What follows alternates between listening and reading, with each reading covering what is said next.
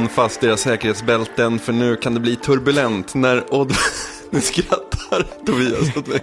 Det var sån rasande, sån, sån energi, sån vigö- vigör du inledde med här. Jag tänkte nå- någonting att vi går in för buklandning igen. Ja. Ja, skitsamma.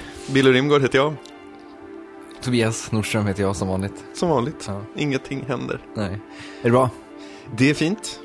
Eh, Det var kanske i alla fall en bättre inledning än på eh, förra veckans avsnitt med, med det fina hallå där.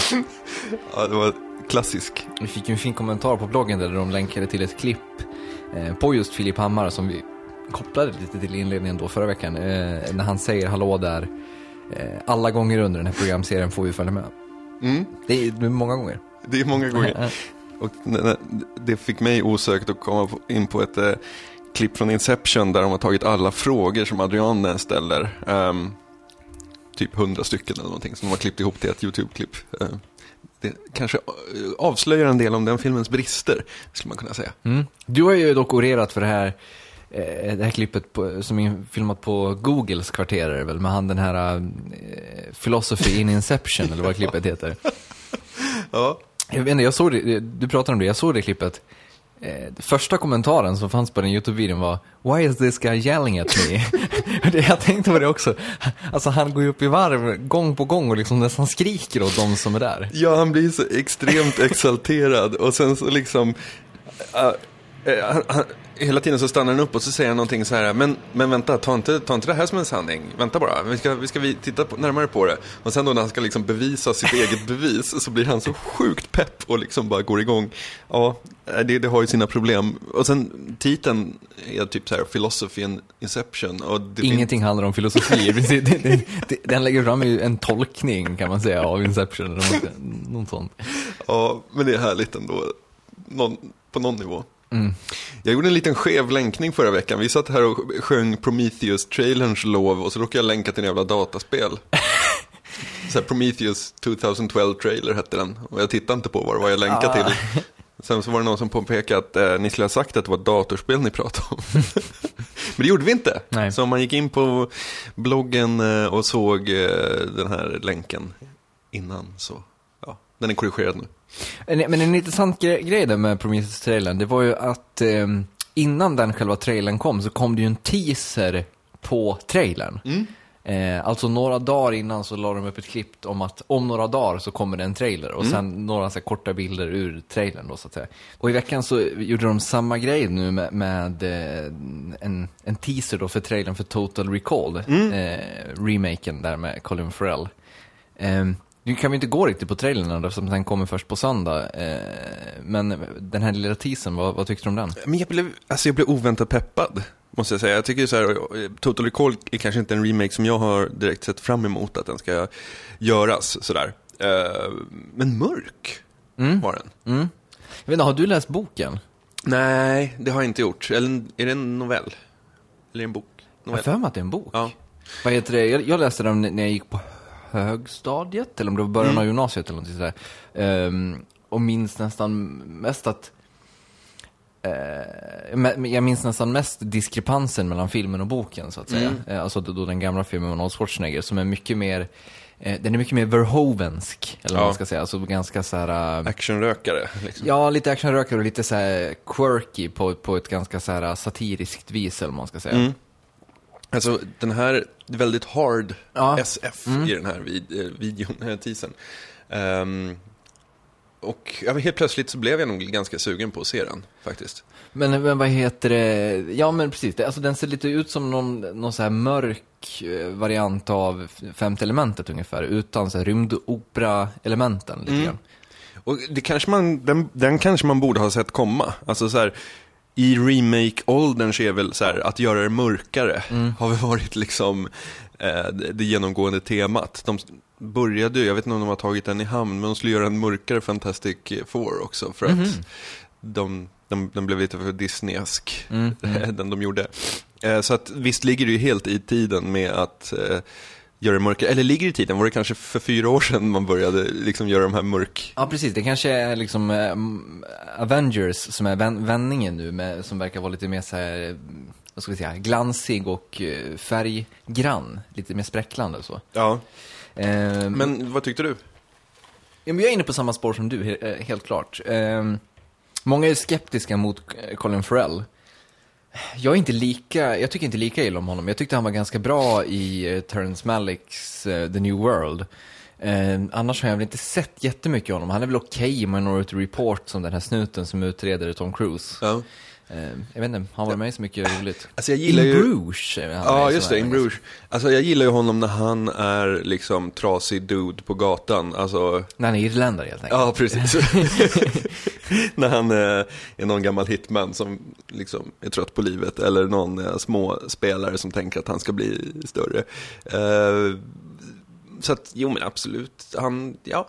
Jag, jag, jag, dömer inte ut den baserat på honom. Men den här grejen med, med att släppa en teaser före trailern då? Alltså är det förväntningskulturen gone array? Ja, det är det väl. Alltså det är ju lite bisarrt på ett sätt. Alltså man kan, fast samtidigt, vad fan, om du ändå har en fet trailer du ska släppa, Ja. då kan man väl lika gärna göra en teaser för trailern och säga att haha, nu är den på gång. Ja, alltså jag, jag, när själva teasern kom inför Prometheus-trailern så tyckte jag först att det var, eh, att det kändes ganska larvigt och så här liksom nu får de väl ge sig ungefär. Sen när, när Prometheus-trailern hade kommit så kändes det helt plötsligt betydligt mer befogat på något sätt. För att alltså trailern blev liksom ett event i sig. Frågan är ju liksom om, om Total Recall-trailern kan väga upp det också så, så att det liksom, eh, så att den här teasern då innan har en plats eller om, eller om den bara är liksom en längre variant. Alltså rent spontant så måste jag ju säga att så här, jag är man är ju mer benägen att ha hög pepp inför så här Ridley Scotts prequel till sin egen så här alien-mytologi snarare än en så här remake av en filmatisering av en Philip K. Dick, ett Philip K. Dick-verk som borde ha gjorts rätt redan från första början och inte har sett ut som det såg ut. Alltså det, det blir så här, man, man, känner ju, man känner ju inte liksom samma driv. Det funkar ju bättre kanske när det är så Batman eller ja, någonting sånt där. Kanske. Um, apropå rymden så eh, är det ju så här Mono som gjorde musiken i vår, uh, vår säsongavslutning av, eh, sing om singulariteten. Han har ju en ny skiva på gång som heter Monolog eh, som släpps eh, i Monologen, Dö, döpt efter eh, Hammarby-supporten. monologen. eh, monolog heter den, det släpps på Sublime Porte. Eh, inte ambient den här gången utan mycket mer så här mörk, dubbig techno rekommenderas och vi länkar den. Vi måste ju puffa nu när han, när han ställde upp så fint. Mm, och ställer upp, är det fler som gör? Det, ja, definitivt. Vi har ju, har ju, jag vet inte om ni har sett det på Twitter så har vi ju, och ni, ni flesta har nog upplevt det när ni har laddat ner avsnitten de senaste veckorna.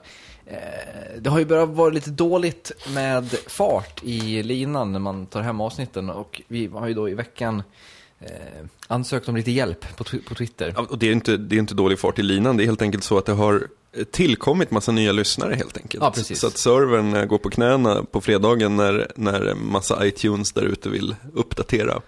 Med Precis, nya precis. avsnittet av Oddpod. Det är, ja, exakt. Det är liksom helt enkelt för många anrop på servern samtidigt som gör att den mer eller mindre dyker. Eh, men nu Vilket, då... vilket jag måste säga det, på ett sätt tycker jag att det finns en poäng med att vara otillgänglig. Så här, i, en, I en tid när allting finns så här, en knapptryckning bort och så här, Spotify, vi har 17 triljarder tråkiga album. Så här. Eh, i, I en sån tid när så här, tillgänglighet och så här, en knapptryckning bort är någon slags så här, ledord, då tycker jag det är coolt att vara lite svårare. Typ lite så här eh, 25% in, hämtningen misslyckades. Ja, precis. Så precis. som det var på den gamla goda tiden. Precis, och man, man liksom, har man tur så kanske man får ner innan man åker till jobbet på fredagen. Har man otur så kanske man inte får ner det den helgen. Kanske får lyssna på måndag. Ja, och det, det, det liksom, man, man kan aldrig förvänta sig när man får, alltså jag, jag tycker på ett sätt så här, finns det en klädsam poäng i det, samtidigt som jag själv, när jag, när jag har vissa pod- podcaster som jag behöver ha vissa dagar för att överleva typ, och då så sitter jag och sliter mitt hår i förbannelse över sakernas tillstånd. Men eh, David Orlik på eh, Twitter, han pratade ju om att det fanns en så här härlig 56k-nostalgi också i, Ja. i det att, att avsnittet tog två och en halv timme att ladda hem. Ja, man får vänta på det liksom. Ja, och så, det var liksom det att så här, jag, alltså jag kommer ihåg när man laddade ner en MP3-or från hemsidor i, i internets begynnelse, man hade så V90-modem. Då, då kunde man ju sitta i en halvtimme och titta på den här animationen när en fil flyger från en mapp till en annan så här liksom. Jag kommer ihåg att du väldigt länge hade en profilbild där du hade så här, huvudet, alltså armarna i kors och huvudet i armarna och sen titta på skärmen. Så här väntan på en nedladdning. Den Ja. hade du som profilbild väldigt länge på så ICQ och sånt. Ja, det, den var väl talande för, för den tid, min tidiga internetvistelse. Men eh, nu i alla fall, i veckan nu då, så ryckte Johan Persson, alias Cykelgaraget, eh, på Twitter, ryckte ut och hjälpte och har nu upplåtit serverutrymme till oss. Eh, vi tackar givetvis tusen gånger för det. Och det borde ni också göra, tycker vi. Mm, hoppas att det rullar bättre Ja. den här veckan. Vi får ju se, det vet vi inte. Nej, precis. när, du, när du som hör det här bör veta vid det här laget. Om det gick bra eller inte. Precis. Nej, men vi är jättetacksamma och vi eh, ska för, givetvis försöka lösa det där på något sätt. Eh, För, eh, ja. Vi kan väl säga så också, om det är någon som är sjukt haj på, eh, på servrar så är ni också väldigt välkomna att eh, mejla eh, mejla lite assistans eller vad man ska säga. Vad heter? Vi, alltså, vi har ju en, en server med ganska, ganska bra hastighet, men det är just det att få den stabil under högt tryck som vi Ja. behöver lite hjälp med. Precis, alltså linan funkar och det är ganska kraftig hårdvara i Mm. servern. Men av någon anledning så väljer den att inte lira. Och det är ju inte så här en miljard anrop som vi pratar om. Utan, Nej. Ja. Vi vet inte riktigt hur många, men Nej, jag vet inte hur många. Men det kan inte vara, hur, det kan inte vara så himla mycket. Men om vi går tillbaka lite till Verhoeven där. Ja, Eh, jag vet inte om du har sett det, men eh, Robocop har ju börjat prata. mm, Joel Kinnaman. he speaks. Eh, han Stay blir- out of trouble. Eh, frågan är om han kommer låta så nu den här vändan. Han, han, han pr- pratade lite grann om den kommande Robocop-filmen med MTV, deras filmblogg här i veckan. Eh, och pratade då om att det är en mer, han sa en mer mänsklig Robocop vi kommer få se. Ja, Vad, vad kan, ställer större krav på skådespelaren, sa han. ja, men kan vi dra några eh, så här, vad ska vi säga, teorier eller slutsatser om vad det kan innebära? Ja, det är en bra, alltså man skulle få se hans ögon genom en genomskinlig mask bland annat. Ja, men räknar man väl inte klar än, Nej. men, men antagligen så någonting sånt. Jag vet inte vad det innebär. Liksom, eh, det finns väl någon slags, det finns väl någon slags magisk gräns när Robocop blir för mycket mänsklig för att vara Robocop. Ja, alltså det jag, tänker, det jag kan vara lite så orolig för det är att ska de bygga ett exoskeleton till Robocop bara? Ja, han kliver in i det. Ja, han, precis. Han är inte... Eller att han liksom blir så här, äh, alltså att han får typ lemmarna bortsprängda eller någonting och sitter i det här exoskeletonet för alltid, men det är fortfarande typ kraftfulla proteser helt enkelt. Ja. Ja. Ehm, Jag vet inte, det, det, det, det på något sätt skulle väl defeat the purpose lite grann med, med Robocop känns det som. Ja, eller så, eller så är det helt enkelt så här att det, tanken på en, en, en, någon slags android, eller vad man ska säga, en robot med, med vissa mänskliga förlagor. Eh, tanken var kanske mer svindlande 1990? Är det det? Ja. Ja, det är nu se- se- sent 80-tal tror jag. Ja. Men, ja, ja, mm. tanken var liksom, det, det är då Terminator är också på något vis. Och jag tror att här, tanken kanske var lite mer svindlande då och att man var så här, oh, idag är det eh, tyvärr nästan en, en verklighet på något sätt. Jo, att man det- måste skruva till det lite grann för att få det att funka. Men jag tänker mig att idag så borde det nästan vara mer intressant med att ha, som Robocop har, liksom halv, medvetandet. Halva medvetandet är i någon slags eh, robottillstånd och det andra medvetandet är lite så halvmänskligt. Den, den gränsen blir, tycker jag nästan känns mer intressant idag än, än då eftersom att vi på något sätt är närmare det. Alltså, som sagt, en exoskeleton-grej, det finns ju nästan kan man ju säga. Ja, det håller jag med om. Ehm, jag tycker inte att Kinnaman, eller Kinnaman, Jag vet inte. vi har blivit rättade i, i kommentarsfältet att det uttalas med starkt K. Okej. Ja, eh, Kinnaman eh, avslöjade ju ingenting så här jättemycket i den där. Ehm, så vi, det återstår väl att se. Jag är nog eh, som oftast fortsatt skeptisk ändå. Mm. Jag, jag vet inte, han, han pratade även om att, vad heter det, om att det skulle finnas ett, ett mått av, eh, oh, jag citerar ur minnet här, men politisk humor tror jag han sa. Eh, vilket väl är kod för satir. Ja.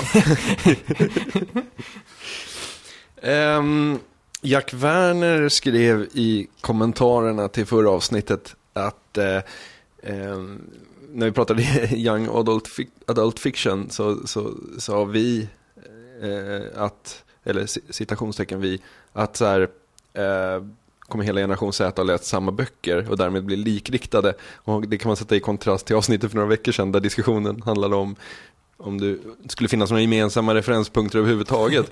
Man kan ju säga så här att det här med att alla läser samma böcker, det var ju någonting du bollade upp medan det här om att... Det var ju, men det var, i ärlighetens så har jag för mig att det var en fråga dock. Att Ja. jag frågade dig det. Ja, Men sen tycker jag också, det, det, vi har väl inga, inga, inga ambitioner om konsekvens i obit nej, nej, nej, absolut inte.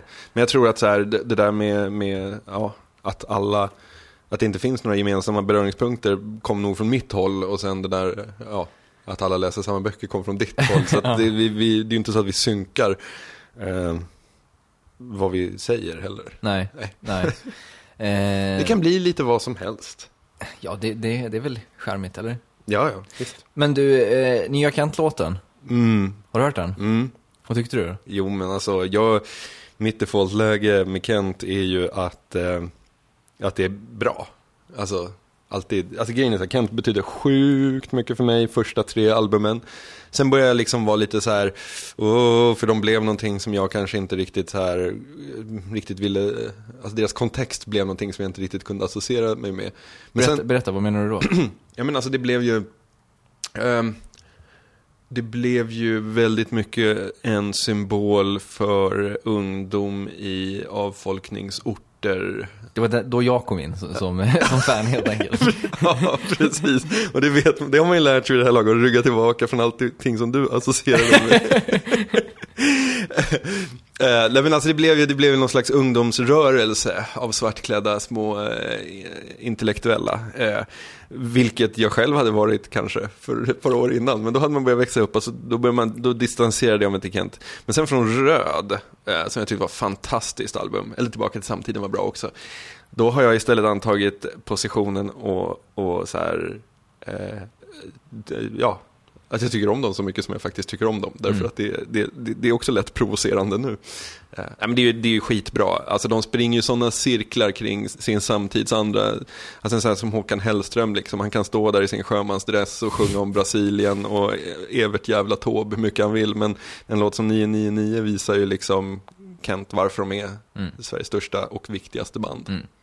Jo, men jag håller med. Och det, alltså, jag har också en väldigt, väldigt speciell relation till Kent. Mycket för att det känns som att man har så här... äh, Man, även ifall de är, är äh, typ 15 år äldre än mig så känns det som att de och jag har blivit vuxna tillsammans på något sätt. Verkligen. Eh, så- som att liksom de har börjat sjunga, sjunga om någon slags, hur jobbigt det är att typ lämna eh, de unga åren bakom sig. Det, det sjunger de om när, när jag gjorde det, eller vad man ska säga. Och det, Mm.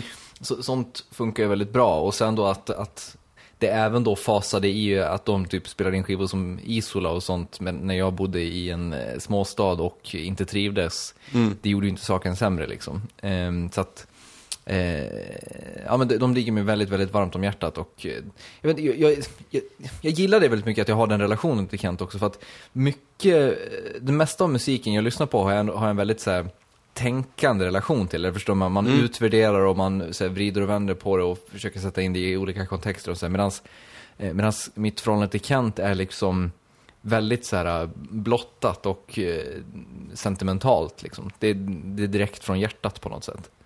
Jag har en fantastisk Kent-anekdot som börjar på en gräsmatta utanför Myntverket i Eskilstuna. Eh, och som typ tio år senare hamnar i boken om Kent när Harry Menti med skräck berättar om den. Eh, men den är för lång att dra här så jag länkar till den från, från vår blogg istället. Det involverar både managen, ett boardingpass och ja, det, är, det är en grym historia. Mm. Eh, Michael Bay. F- från eh, Joakim Berg till Michael Bay är steget kanske ganska långt, eller? Ja, direkt när du sa, när du sa Michael Bay så började jag höra den där fantastiska låten från eh, Team America World Police. Ja. Eh, Menar du America Fuck Yeah, eller menar du Freedom Isn't Free? Nej, jag tänker på den balladen. ehm, ehm, I, I miss you more than Eh, Michael... Michael Bay Miss the Mark. when When he he made Pearl Harbor. Men vi kan väl säga här, om, om, om Kent byggde upp en fin barndom så håller Michael Bay nu på att rasera den. Ja. Så kan vi säga. Ja. Ehm, eh, det är ju så att Michael Bay har ju kastat sig in i ett nytt projekt då. Efter att han har våld för sig på eh, de gamla leksakerna Transformers så ska han nu ge sig i kast med Turtles. Teenage Mutant Ninja Turtles. Ja, fast inte längre då nu, utan Nej. nu är, från och med nu är de bara Ninja Turtles. Mm. Mm, jag vet inte, det är väl inte helt klart varför Teenage Mutant har tagits bort. Det, det, jag vet inte, jag, jag tror att det var i Hollywood Babylon eh, de pratade om att det känns som en sån, ett sånt beslut någon, något studiohead har tagit och liksom pratat om att Them kids with them twitters, we need a short name. Eller, alltså Ja. någonting, någonting sånt, att det, det finns liksom ingen riktig grund i det på något sätt.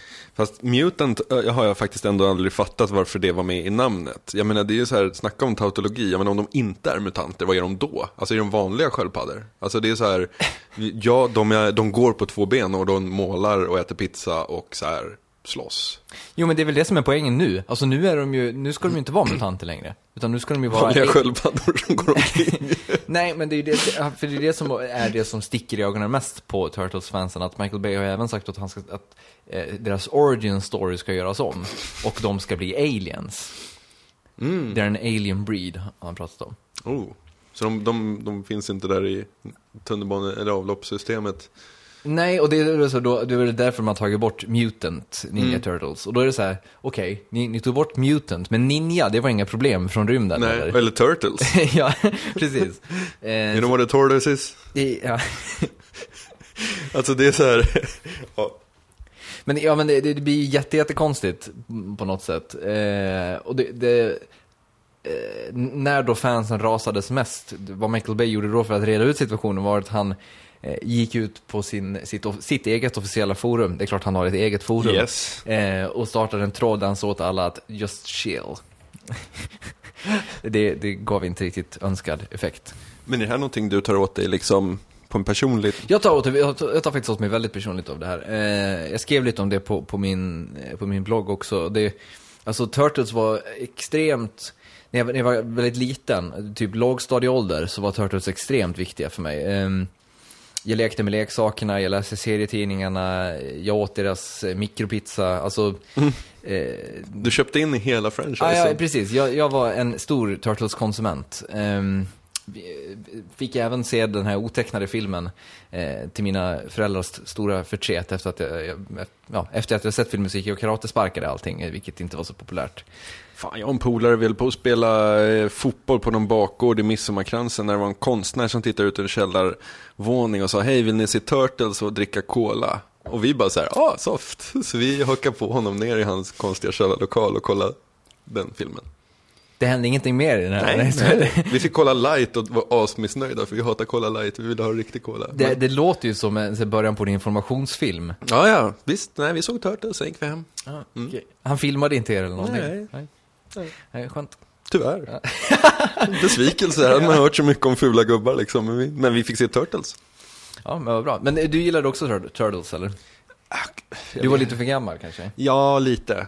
Jag tror jag spelade, jag tror Nintendo 8-bitars hade väl ett, ett brandat spel tror Ja, jag. det, Gameboy också. Alltså, det fanns ju till allt, Mm. verkligen.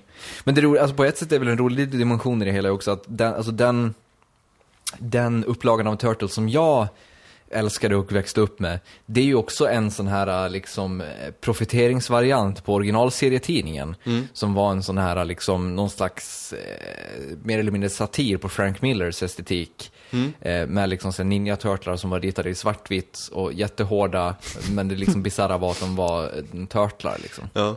Jag, tycker, jag har alltid liksom tyckt att namnet Teenage Mutant Ninja Turtles, att det finns någonting sånt där.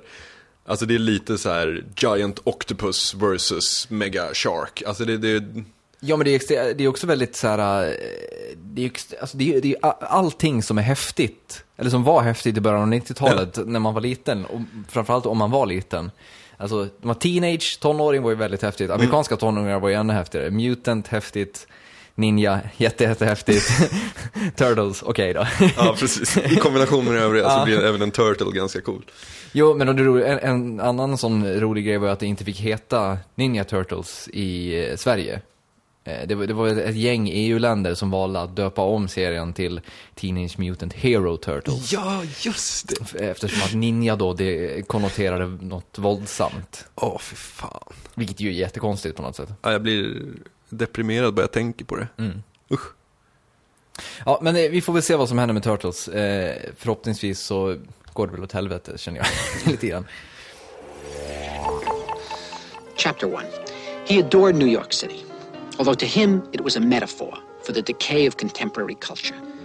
How hard it was to exist in a society desensitized by drugs, loud music, television, crime, garbage. Too angry. I don't want to be angry. Chapter 1. He was as tough and romantic as the city he loved. Behind his black rimmed glasses was the coiled sexual power of a jungle cat. Oh, I love this. New York was his town, and it always would be.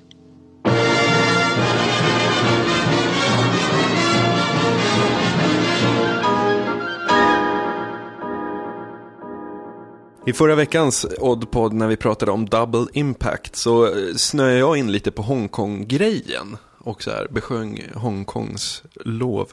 Eh, och jag tänkte, det gav liksom ett frö Det gav någonting. mer smak. Det gav mer smak kände jag. För vi pratade om att Hongkong stod i sin peak och att Hongkong är en så perfekt arena för popkulturella spel på något sätt. Eh, och jag tänkte, det är lika bra att vi, vi går all in på den här geografiska grejen. Mm. Eh, vi lämnar Hongkong därhän. Det, det, det är borta. Okej. Ehm, eh, fan, det kändes lite på spåret det här. Här. Ja, men då, då är vi klara med Hongkong nu. Vart är vi på väg? Eh, men, men, På 10 poäng. Här utspelade sig kampen mellan... Det är faktiskt en briljant idé annars. det är en riktigt bra idé. Ja. Här, har vi, här är vi verkligen någonting på spåret. Nej, men om, om, på riktigt, om vi ska anordna en tävling någon gång så kanske det här äh, vi, borde göra. Alltså i, Ja, men- i fem delar ungefär, Om måndag det blir, till fredag. Om det blir någon eh, live, eh, om vi någon gång kör en, ett Oddpod live inför publik, då, då är det ju det här liksom akt två. Ja, precis. Ehm, Så var är vi på väg? Ja, vart är vi på väg? Jag jag tänkte säga, vi, vi har ju bestämt att vi ska, eh, eh, vad heter det, lista tre stycken platser som är perfekta för populärkulturella skildringar var. Mm. Eh, Och lite av vad vi skulle så här kunna tänka oss att se där, vad vi vill ha, motiveringar motivering, ja. Eh, dock så skulle jag vilja att vi börjar eh, i en plats som jag vet att varken du eller jag har valt, men som känns oumbärlig om man ska prata viktiga populärkulturella platser, nämligen New York. Eh, Svårt att undvika. Vi har, vi har varit där och tittat på Rubicon. ja, Eh, Rubicon högkvarteret i avsnitt, vad kan det vara, 35? Ja, skitsamma. Eh, New York kommer man ju tillbaka till. Jo, och det känns som att, eh, att olika kulturmakare gör det också oundvikligen på något sätt. Det, det, det kan väl mycket väl vara så att det är eh, platsen där flest filmer utspelar sig någonsin kanske. I alla fall den officiella staden där flest filmer utspelar sig. Ja, verkligen. Eh, och eh, nu vet man ju för inte typ Delhi, skulle jag kunna tänka mig. Ja, jo, jo. Om, vi, Men- om vi snackar västvärlden Ja, då? västvärlden och betydande filmer. Och grejen är så här att om man, det, det bisarra med det är ju typ så här CSI New York och sånt, som, där de skjuter alla exteriörscener på två veckor och sen spelar de in i New Mexico. Men det är ju ändå New York som kommuniceras liksom. Eh, eh, New York är ju på något vis, som jag ser det så här så är det the grid på Manhattan. Ehm, och sen att det här Manhattan är omringat av olika boroughs av skiftande kvalitet beroende på vilket årtionde du är i.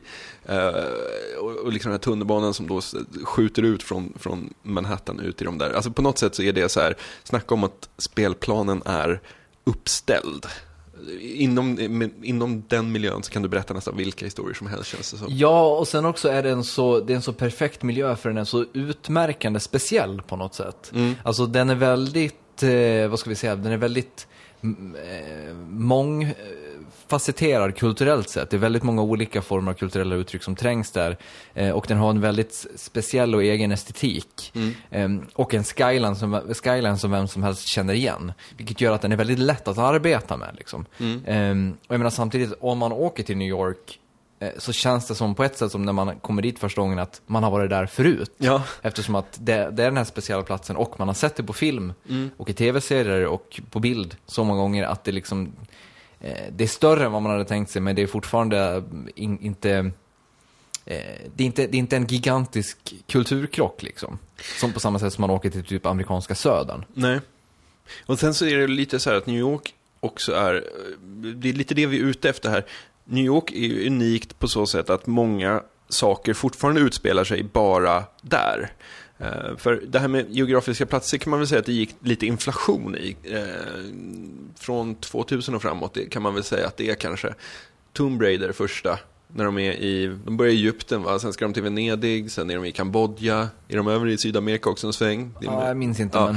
men... Mm. Alltså det, Born, filmerna lite samma sak. Mm. Eh, man hoppar liksom mellan Ryssland, Zürich, Paris, Rom. Det är väl James Bond lite grann som är den, eh, vad ska vi säga, patient zero i, i, i hela den här grejen. Verkligen. Ehm, och det är väl där också hela den här grejen började med att liksom, det, det blev ett sätt att finansiera produktionen nästan. Att man, man, så här, man hörde av sig till turistbyrån i São Paulo och liksom så här, du, vi, vi håller på att spela in en ny Hollywoodfilm här. Vad, vad säger ni, skulle ni kunna fixa lite bra grejer åt oss om vi eh, filmar där och då liksom prickar in några landmärken i, i bakgrunden liksom. Eh, och det är klart att en turistbyrå är intresserad av det. Liksom. En film som kommer ses av flera miljoner och inte kostar dem mer än en reklamfilm som ses av betydligt färre. Liksom. Och där ser man ju exempelvis här, eh, Fast Five. Den kan börja med en så här 15 minuters scen någonstans i världen. Och sen så är de i LA och så, alltså det där i början var, det hade liksom ingenting.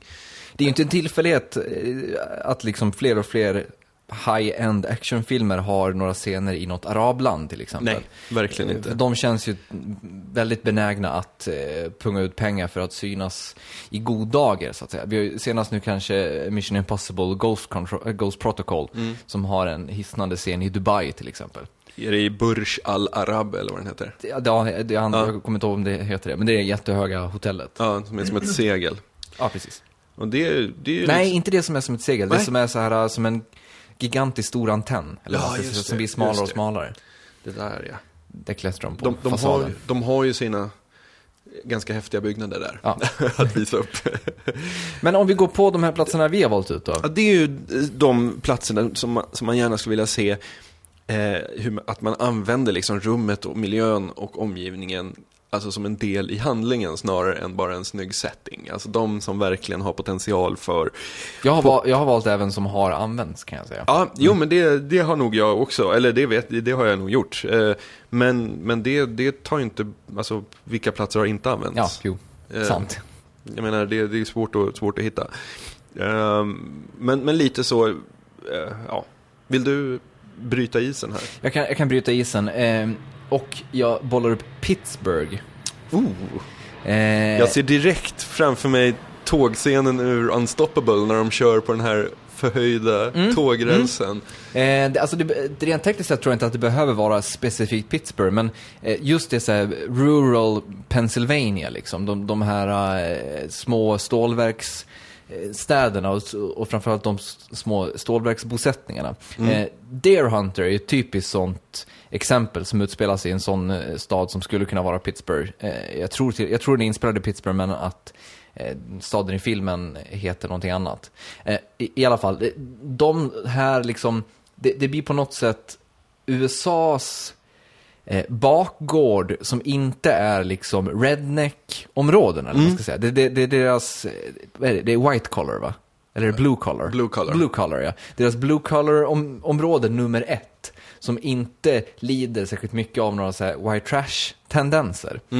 Och det gör att det blir, alltid blir liksom väldigt sympatiskt på något sätt. Och en väldigt bra setting. eh, Just, just för sådana liksom, schyssta historier att ta form. Det, det är en, en bra backdrop och ehm, det känns som platser där det trängs många sådana bra karaktärer. Alltså Deer Hunter är ju ett typexempel. I och med att det finns alla de här liksom stålverksarbetarna som sticker till Vietnam och sen eh, när de kommer hem vill fortsätta vara de här liksom vanliga eh, människorna, men liksom allt, allt är förstört på något sätt. Jag tyckte, den, den utspelar sig inte i Pennsylvania, men jag kan tänka mig en typ så här The Town eh, skildring. Alltså just så här inifrån från Sopranos var ju lite så också på New Jersey. Alltså, alltså få fånga den känslan. Fast, fast Pittsburgh, det... Boston, det, det, är ju, det är ju, jag tror området heter Southie i, i Boston, som är ett sånt typiskt arbetarkvarter. Ehm, men samtidigt, det, det, det känns på ett sätt också lite mer så här gangsterområde, alltså mer kriminalitet, medan det här um, arbetar Pennsylvania eh, det känns mycket hederligare på något sätt. Alltså, men ta, ta som Unstoppable, alltså det, det är ju liksom, själva poängen är ju att de är sjukt hederliga de här, de här eh, männen som ska stoppa det här tåget Ja. på något sätt. Är det för att du kommer från Borlänge som du gillar den där viben? Alltså jag har ju en fäbless för Pittsburgh överlag. Jag håller på Steelers, jag håller på Penguins, jag håller på Pirates. Ehm, och det kan mycket väl vara så att, vad heter det, att det har någon koppling till, till mina rötter. Eh, men samtidigt känns det som att hela den, den stålverksvärlden i, i Pittsburgh känns mycket vackrare på något sätt. Alltså den är, eh, den är, för det första är den liksom uppjackad med hundra jämfört med att komma från Borlänge, vilket gör, gör det liksom till mindre av en, en liten håla. Eh, men sen även så, så är det ju liksom, vad ska jag säga, en, en, en plats där liksom eh, Ja men alltså arbetarbostäderna där är ändå ganska vackra liksom. Det är väldigt fina, små, mysiga områden där, där liksom de här gamla arbetarbostäderna är. Det är inte, det är inte det här miljonprojektet som eh, präglar Borlänges infras- eller vad heter det, stadsplanering liksom. Det är väl hela poängen med USA, till och med det dåliga är tio gånger bättre än här, eller? Ja men precis. Eh, Den här listan eh, har ju givetvis vissa drag av exotism. Och det är ju meningen också. Här, här handlar det bara om att vara, vara imponerad av eh, Ja, vi, vi, vi behöver inte problematisera Nej. i onödigt stor Absolut utsträckning. inte. Eh, min, etta på min lista, eller den jag skrivit överst på min lista, det är Istanbul. Mhm. Istanbul. Jag menar, Istanbul nu eller eh, Istanbul, Istanbul om förut? 50 år. Ah. Ah. Nej men alltså Istanbul alla tider tycker jag. Alltså eh, just det här, okej klyschigt men att en del ligger i Europa och en i Asien. Öst möter väst. Precis, men sen just det här att det har varit liksom högsäte för, för romerska riket, för bysantinska riket, för ottomanska riket. Alltså det, det är liksom det här, ehm, det finns en, eh, jag ser en otrolig potential i blandningen av super high tech och liksom långt fram och sen de här hammamsen, alltså de här eh, turkiska badhusen och eh, moskéerna och de här små ehm, eh, basargatorna. Ehm, och, och att det, det är så sjukt hög luftfuktighet, dimma 200 dagar om året. Och, alltså hela, hela den där biten. Eh, jag tycker liksom Istanbul har en sjuk potential. Eh, jag satt och försökte komma på om just Born har varit där och härjat eller så, men jag tror inte det. Nej, det... det- brukar vara i Marrakesh de är. Alltså, Ja, i, i, Tanger. Tanger, precis. Ehm, men, men alltså just Istanbul, jag tänker att, att Eh, strukturen på den staden, den ger möjlighet att både vara i de här enorma stal och, glo, eh, stal och glås, stål och glas skyskraporna. Och sen så går man några kvarter och så är man i krumma gränder med onämnbara små eh, ingångar till källar, källarvåningar. Vad tänker, du, eller vad tänker du för sorts historia som utspelar sig i den här miljön? Alltså det finns ju en fantastisk eh, bok som heter The Dervish House av Ian MacDonald som utspelas i, i Istanbul där basarerna säljer nanotech och det är eh, islamsk mysticism och, och ekonomiska eh, st- storbedrägerier och ottomanska mysterier och liksom han blandar, han blandar och ger han kokar liksom, alltså man kan använda så sjukt mycket, många olika aspekter av så här, den istanbulska, eh, ja, vad ska man säga, den puttrande grytan som är Istanbul för att väva ihop eh, historien. Men jag tänker, tänker mycket eh, intrig, vi var inne och vi pratade lite spiongrejer för, Mm. förut. Man skulle kunna tänka sig någon stor show- showdown mellan olika, eh, sådär, eh, och nanotech. Det är bra. Alltid nanotech. Alltid nanotech, det funkar. Alla miljöer. Yes. Eh, eh, och jag tänkte gå, resa ännu längre österut eh, och bolla upp Shanghai. Oh. Eh, och framförallt då Shanghai nu eller så här 10-20 år in i framtiden. Eh, jag hade nöjet att besöka Shanghai för nå- några år sedan. Eh, och det var helt fantastiskt. Eh, Mycket för att det var liksom det, det kan vara det som är det konstigaste, alltså det som skiljer sig mest från allt annat jag har upplevt och sett i mitt liv. Det är nog, det är nog Shanghai. Jag kommer ihåg att eh, jag åkte buss då från flygplatsen in till stan så att säga. Och då kom man på en sån här, eh, en sån här motorväg då som gick eh, Ja, kan det ha varit 50 meter upp i luften, alltså på sig höga pelare. Eh, och sen då, när man börjar komma in mot staden så liksom börjar de här skyskraporna dyka upp då, liksom uppe bland den här vägen. Eh, och man ser liksom ingen mark, utan det enda är liksom bara skyskrapor runt den. Så här. Och sen då när, vi, eh, när bussen stannade till då i någon bilkö, så lutade jag mig fram mot glaset och liksom ställde mig upp i bussen och såg då ner mot gatan. Och där var det liksom ett myller av människor bara. Eh, liksom, det, var, det var verkligen hela den bilden med typ att trafiken är i luften, människorna är in the nethers. Nere där liksom allt myller och alla marknader är och sånt liksom. Mm. Och det gjorde liksom direkt då ett väldigt, väldigt starkt intryck på mig. Eh, och, och överlag då är ju hela staden väldigt intressant också för sin historia. Alltså, det är ju där britterna har haft liksom störst fäste på, i, i hela Orienten, vilket har gjort att det finns liksom kvar de här spåren av um, västerländsk arkitektur och sånt. Och vilket även gör då att den liksom, i Kina är den mest, så här, för kineserna då, eh, den mest progressiva staden. Så. Ehm, och det präglar liksom väldigt mycket när, man- när man är där också. Det, det, är liksom, det var det enda stället i hela Kina jag såg, i alla fall såg så här jazzklubbar och sånt. Liksom. Och det, finns, det fanns så här tehus med, med kypare klädda på sig gammalt brittiskt vis och sånt. Eh, vilket var väldigt bisarrt sent 2000-tal att vara där och uppleva det. Eh, Även en kort anekdot, när jag- skulle leta på ett internetcafé där och frågade i hotellobbyn var det närmaste fanns. Och kvinnan då i lobbyn beskrev en ganska bökig väg och eh, jag gick den här vägen, eh, man gick in i en byggnad och upp för en trapp och det är helt mörkt i den, här, i den här byggnaden. Det finns ingenting, inga skyltar eller någonting. Eh, går upp då, det ser ut ungefär som en nedlagd skola, för när man kommer upp för den här trappen ligger det som en lång korridor som det är helt nedsläckt till och sen massa rum på sidorna där det inte finns någonting. Längst ner i den här korridoren så är den liksom som ett stort rum med dörren öppen till. Eh, och man går liksom genom den här och tänker att här, här kan jag bli rånad vilken sekund som helst. Eh, det är väldigt mycket som öppningsscenen i, i Flykten från New York när han går genom de här kvarteren och det inte finns någonting. Liksom. Sen då så kom jag fram till det här rummet och där sitter då 16 stycken kineser och spelar Counter-Strike och skriker som fan. Oh. Och det var bara så, som en sjukt bisarr upplevelse att, att så här, mm, här då mitt i något bakkvarter i Shanghai sitter de här och lanar liksom. Så här. Nils Steven, Stevensonskt. Ja. Ja. Eh, ja, men och hela den här settingen känns bara så perfekt för liksom någon slags handling med en handelsdelegation som försvinner i, i blir shanghaiade i kvarteren där liksom eh, av någon så här eh, mystisk hackgrupp eller dylikt liksom. Ja. Det, det känns som en bra setting också att börja, börja arbeta in Kina i det populärkulturella berättandet mer och mer på något Mm. sätt. ja, men det låter asfett. Mm. Då kommer jag med en, eh, en konstig, konstigt val här. Björbo. Björbo.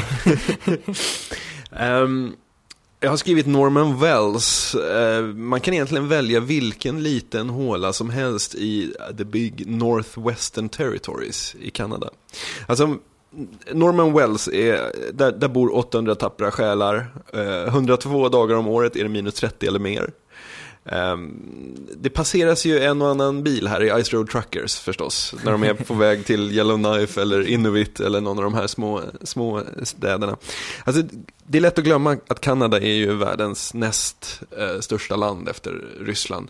Och bara det här Northwestern Territory som är liksom en del av, av, av Kanada, det är ju fem gånger så stort som Sverige till ytan med typ 40 000 personer eh, som bor där. Eller något sånt där. Ehm, och jag tänker, alltså de här små, små eh, att, alltså det är ju byar i någon... I någon Det är byar slash utposter. Ja, nästan. utposter liksom. Det är de, anledningen till att de finns där är att de har någon oljepump liksom. Eh, Just i Norman Wells fall så är det olje, ett oljefält som ligger där liksom. Ehm, och det är så här små samhällen. Och jag tänker den här extrema kylan, av att de är helt avskurna. Det, det finns ju bara liksom, antingen så flyger du eller så kommer eh, via isvägarna på vintern. På sommaren så liksom, ja, det kanske går att åka båt, men det tar ju för evigt liksom. Eh, jag tror att det är något avsnitt av Ice Pilots när de flyger dit och det är så här, ja, sju timmar så här från, ja, det, det är bisarrt långt bort, det är extremt isolerat och öppnar sig givetvis väldigt bra för en sån här eh, The Thing-like thriller. Eh, även, man skulle kunna tänka sig flera andra sorter. Jag skulle kunna tänka mig en, en, en mord, en, en, en fin... Eh, Insomnia är väl lite åt det hållet? Ut- Uppe i, 40 Days of Night, har du sett den? Nej, det har jag inte gjort. Men Det, det är en, den har ju lite sånt... vampyr... Ja, precis. Ja. Det är en sån liten, jätteliten ort i något sånt som, som liksom, det, de går mot vintersäsong och ska, ska hälften av befolkningen lämna staden över vintern nu i princip.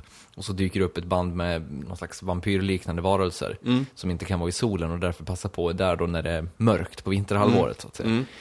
Ehm, och det är ju typiskt sånt att väldigt, man är avskuren så att säga. Mm. Du tänker människor på avlägsen plats möter okänd fara? Ja, och det här är väl så av, av, avskilt det kan bli. Alltså det är, du har ändå ett, det, det, är, en- det är inte en sån här forskningsstation som i The Thing, att, du, att allt är på nåder, utan det är ju faktiskt en settlement som finns där och du har din curlingklubb och du har din, ditt sjukhus och du har din skola och så vidare. Eh, så att det, det men, men det, det är den där enorma, eh, alltså rent dramaturgiskt så kan man jobba väldigt hårt med det här att, att den som har gjort någonting eller liksom ligger bakom någonting är bevisligen kvar. Den kan inte ha dragit. Typ. Jag tänker också något sånt, något sånt här nästan så här love, Lovecraftianskt Ja.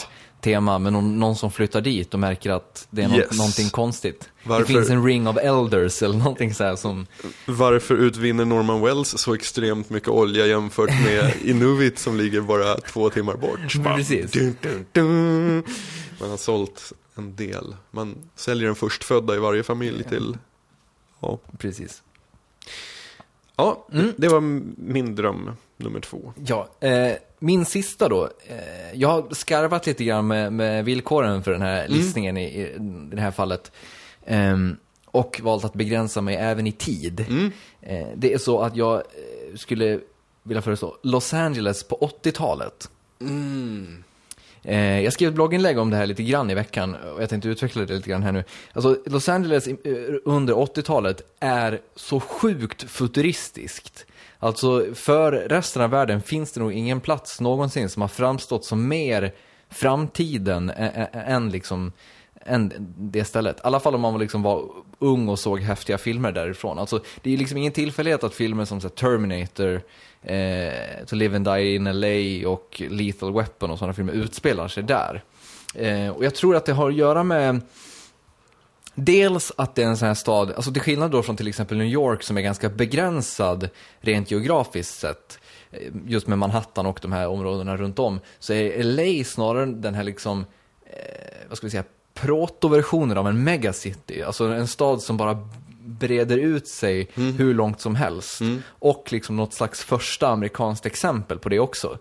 Ehm, det finns ju den här öppningsscenen på Terminator så kommer ju, när Arnold kommer, så går han ju fram till den här kanten uppe på, jag vet inte om det är Mulholland Drive eller vad det är, ehm, och ser liksom ut över hela LA. Och då ser man liksom bara det här ljuset, alltså de här gatljusen och byggnaderna som lyser som bara eh, för, liksom försvinner bort på horisonten. Och det är också just det att det finns liksom inte så mycket skyskrapor och sånt, utan det är bara stad. Ja. Det är bara stad i all oändlighet. Och det är liksom, det är inga neonljus, utan det är bara gatubelysningar och små butiker och diners och sånt. Ja. Ehm, det gör på något sätt att det känns, eh, även ifall det liksom inte är nutid, utan faktiskt på 80-talet, så känns det väldigt mycket framtid. Och det som jag tror hände sen då på 90-talet, varför det inte funkar längre då, det är att då köpte LA bilden av sig själv Ah. och explo- försökte istället då exploatera den. Alltså när Terminator 2 kommer, då vill man ha med de här dräneringskanalerna och Yes. ha långa biljakter där den har liksom så här jättemycket blått ljus och flashiga Ja. områden och sånt. Då är liksom allt det som var smutsigt och sånt borta. Så det är antingen det, eller så är det så här ren social re- realism med Boys in the Hood. Där man liksom ser så här kåkstäder mer eller mindre. Eh, Men de grejerna fanns liksom inte under 80-talet, utan då var det bara någon slags här piken av det urbana, ut- den urbana utvecklingen på något sätt. Jag tycker det blir svårare och svårare att hitta städer som inte har liksom, eh, gått på bilden av sig själva och försöker åt, liksom, jag, menar, jag har varit i Paris ganska mycket de senaste åren eftersom jag har jobbat på franskt företag då. Jag kan verkligen känna så att Paris bara försöker så replikera en bild av vad Paris borde vara. Eh, och det, det är liksom ganska många städer som, som går i den fällan. Eh, svårt att säga om Stockholm gör det som man bor här, men jag tror att det är, mycket, alltså det är säkert så. Det, tr- ja, det tror jag säkert. Det, det känns som att stockholmarna är väldigt benägna att göra det.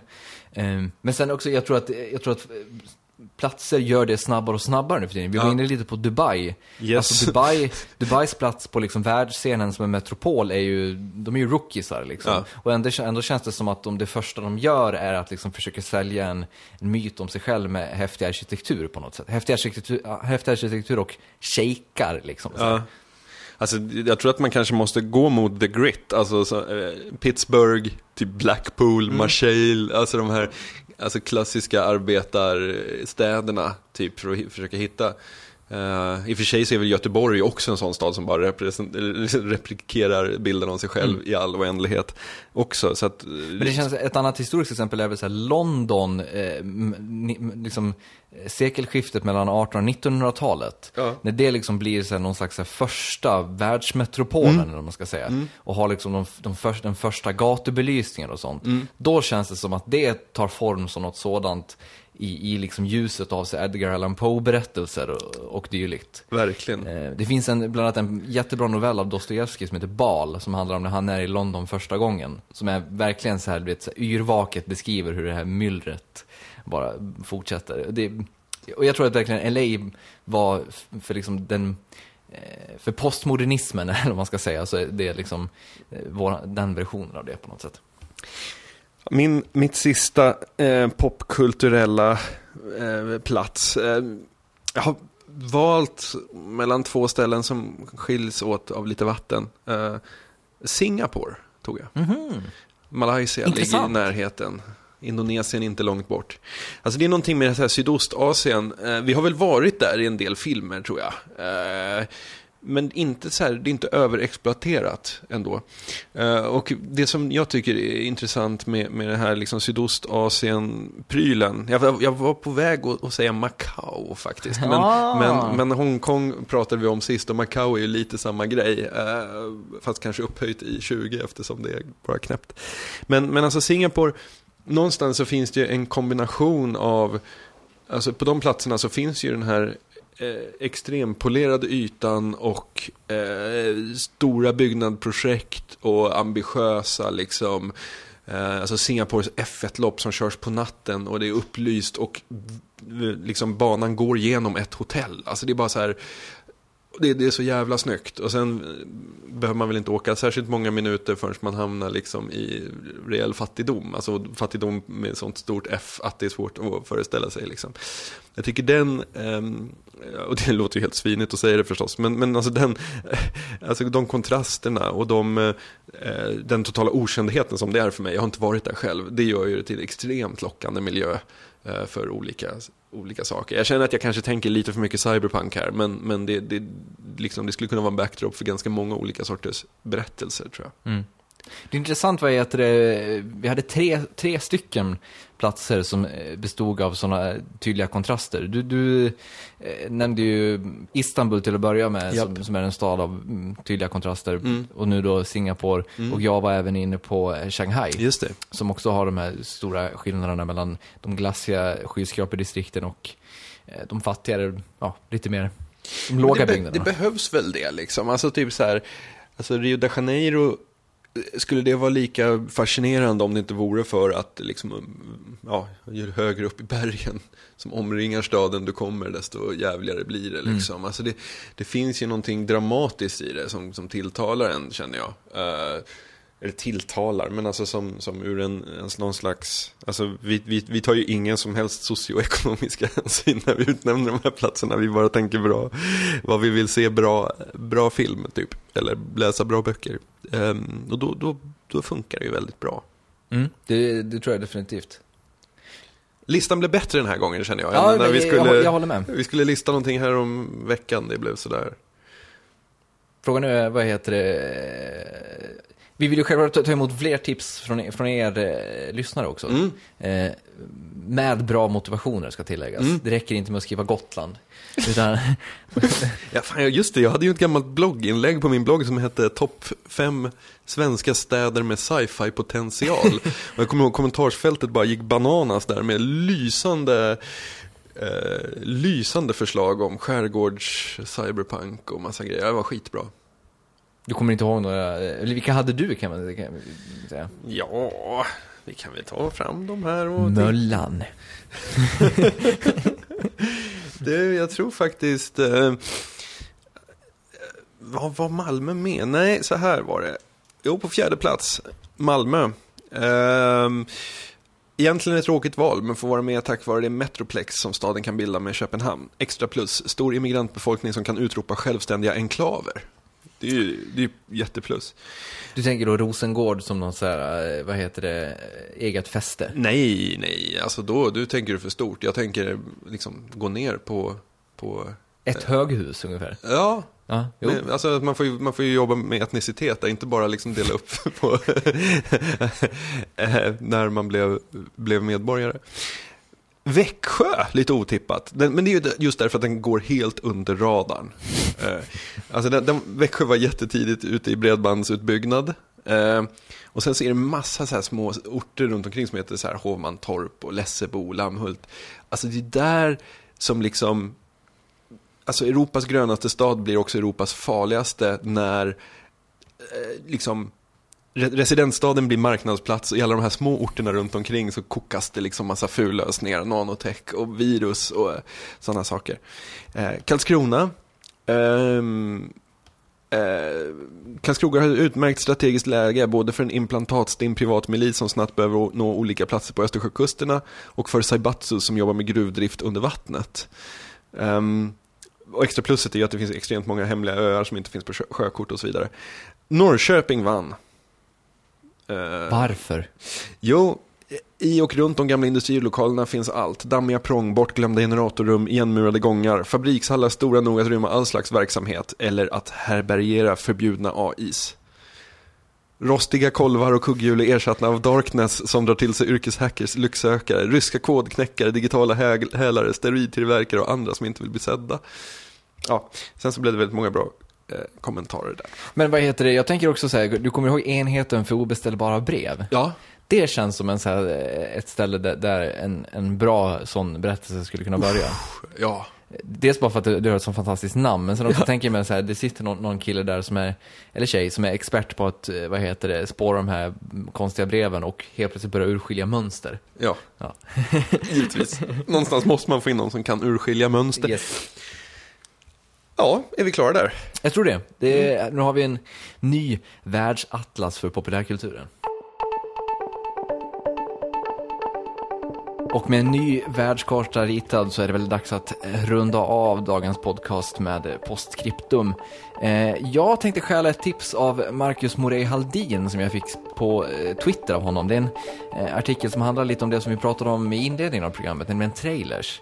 Den heter The Movie Trailer Revolution och publicerades på salon.com. Vi länkar till det på vår hemsida. Och i förra året så kom det en eh, lång, lång read som hette The Oral History of Friday Night Lights som handlade liksom om hela Friday Night Lights med alla skådespelare och sånt intervjuade. Nu har det kommit en ny som heter An Oral History of the Sopranos eh, som är eh, i kommande numret av Vanity Fair tror jag. Eh, finns att läsa på eh, webben och vi länkar dit. Det är alltså hela, ja, en Sopranos-fix så här när man trodde att man hade släppt den serien. Mm. Och glöm nu inte att titta på Universal Soldier till nästa vecka då vi kör Van Damme-cirkeln. Det blir asfett. Yes. Ha det bra tills dess. Hej då! Tja!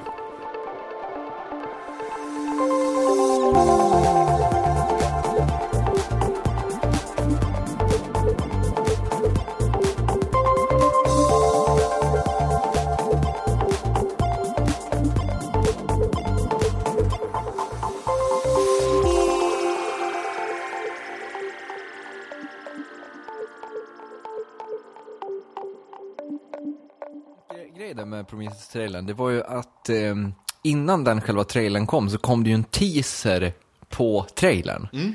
Eh, alltså några dagar innan så la de upp ett klipp om att om några dagar så kommer det en trailer och sen några så här, korta bilder ur trailern då så att säga. Nu har de gjort samma sak igen. Vad? Kör därifrån du var. Vill jag lite trött? tror jag, eller någonting. Jag tänkte bara på den här konstiga inledningen. Åh oh, gud, jag dör. Vilken den mest fast säkerhetsbältena? Åh, oh, det var så konstigt. Åh oh, gud, jag dör. Åh oh, shit. Åh oh, herre. Jag såg ett flygplan komma och då kom jag att tänka på det. Oj.